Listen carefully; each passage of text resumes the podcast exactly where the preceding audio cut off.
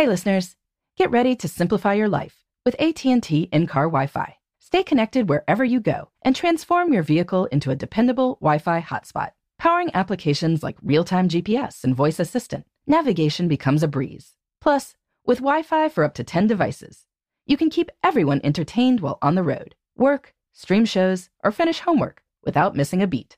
Discover the convenience for yourself and see if you're eligible for a free trial at att.com slash in-car Wi-Fi. Always pay careful attention to the road and don't drive distracted. Wi-Fi hotspot intended for passenger use only when vehicle is in operation. Compatible device and vehicle required. Welcome to Before Breakfast, a production of iHeartRadio. Good morning. This is Laura. Welcome to the Before Breakfast podcast. Today's tip is to pare down your inventory. Designating a time or giving yourself a challenge and some incentives to use things up can be satisfying and maybe free up some cash too. After experiencing the shortages of the last few years, a lot of people have ended up with excessive amounts of canned goods, toilet paper, and the like.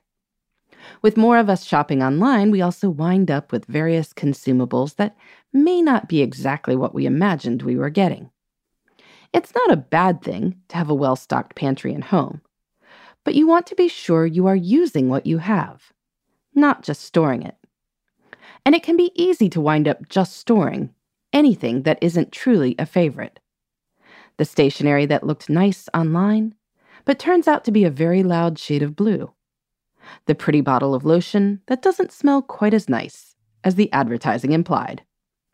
All those garbanzo beans you bought in a panic, and now are facing moving from home to home.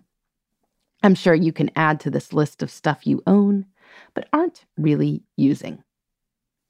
So, what do we do with this? Well, how about creating a challenge for yourself to pare down your inventory? Pick a time where this makes sense and then create a plan. Use the freed up cash or space for something fun or meaningful. One great option is to use the week before you go on vacation to eat down your food stash. If you normally go to the grocery store on Sunday, but you are leaving on Friday, try not going to the store. Instead, challenge yourself to eat what is there. Take the time you would have spent in the store Googling meals that include that jar of chutney you got as a hostess gift, or slow cooker recipes that can use up those kidney beans and canned tomatoes. If you've got a lot of flour, you could bake bread. Make a dessert from that cake mix you've been saving in case, I don't know, someone has an emergency birthday. Now, you might still decide that you need some produce, though if you're like me, your freezer has enough frozen corn to take you through the apocalypse. But even if you do wind up going to the store, make sure it's a quick trip in and out for the milk and the bananas. You can finally be one of those people using the express lane. Take the money you save and go out to eat somewhere nice on your trip, or put it in savings. Either way, you'll free up shelf space and space in the budget too. As for other items, you could create other incentives. For instance, we are in the Christian season of Lent right now, as this episode is first airing. Many people give something up for Lent, but it feels more satisfying to give that sacrifice a purpose. Use up items you are not using, like that extra shampoo, and donate the equivalent cost of a new item to a charity. You might challenge yourself to spend very little out of pocket over the next month or so until Easter, with the goal of making a more substantial donation to your local food bank or a homeless shelter, and making a serious dent in your stockpiles. In general, you can pare down your inventory by letting what you have guide what you do. If someone gave you a gift card to a store you don't normally shop at, but you need to buy someone else a gift soon, perhaps you could find something at that store.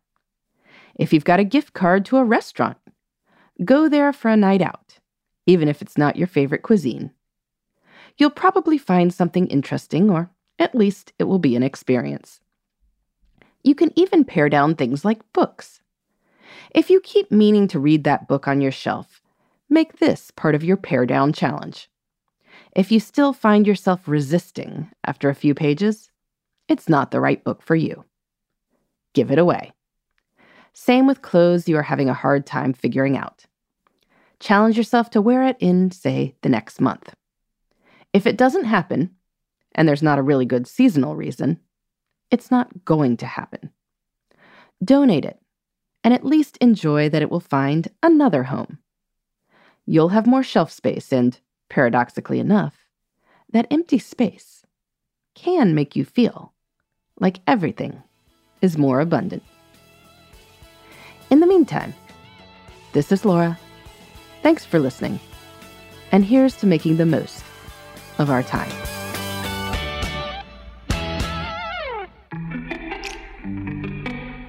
Everybody. I'd love to hear from you. You can send me your tips, your questions, or anything else.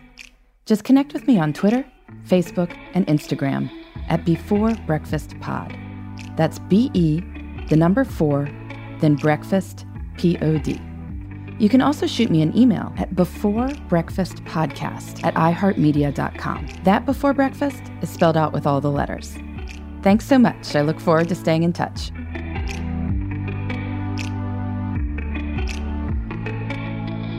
Before Breakfast is a production of iHeartRadio. For more podcasts from iHeartRadio, visit the iHeartRadio app, Apple Podcasts, or wherever you listen to your favorite shows.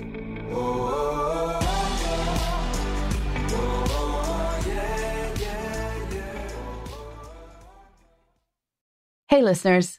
I know you love mornings. And with nearly 300 beaches in Puerto Rico, each one is a reason to wake up early and catch a picture perfect sunrise. Puerto Rico has nearly 300 miles of coastline, and the island's diverse geography offers everything from secluded coves with white sand and crystalline water to stunning black sand beaches and beaches perfect for water sports. No passport required for U.S. citizens and permanent residents. Learn more and plan your trip at discoverpuertorico.com.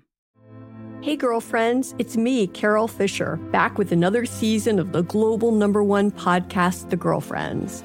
Last time, we investigated the murder of Gail Katz. This time, we're uncovering the identity of the woman who was buried in Gail's grave for a decade before she disappeared. Join me and the rest of the club as we tell her story.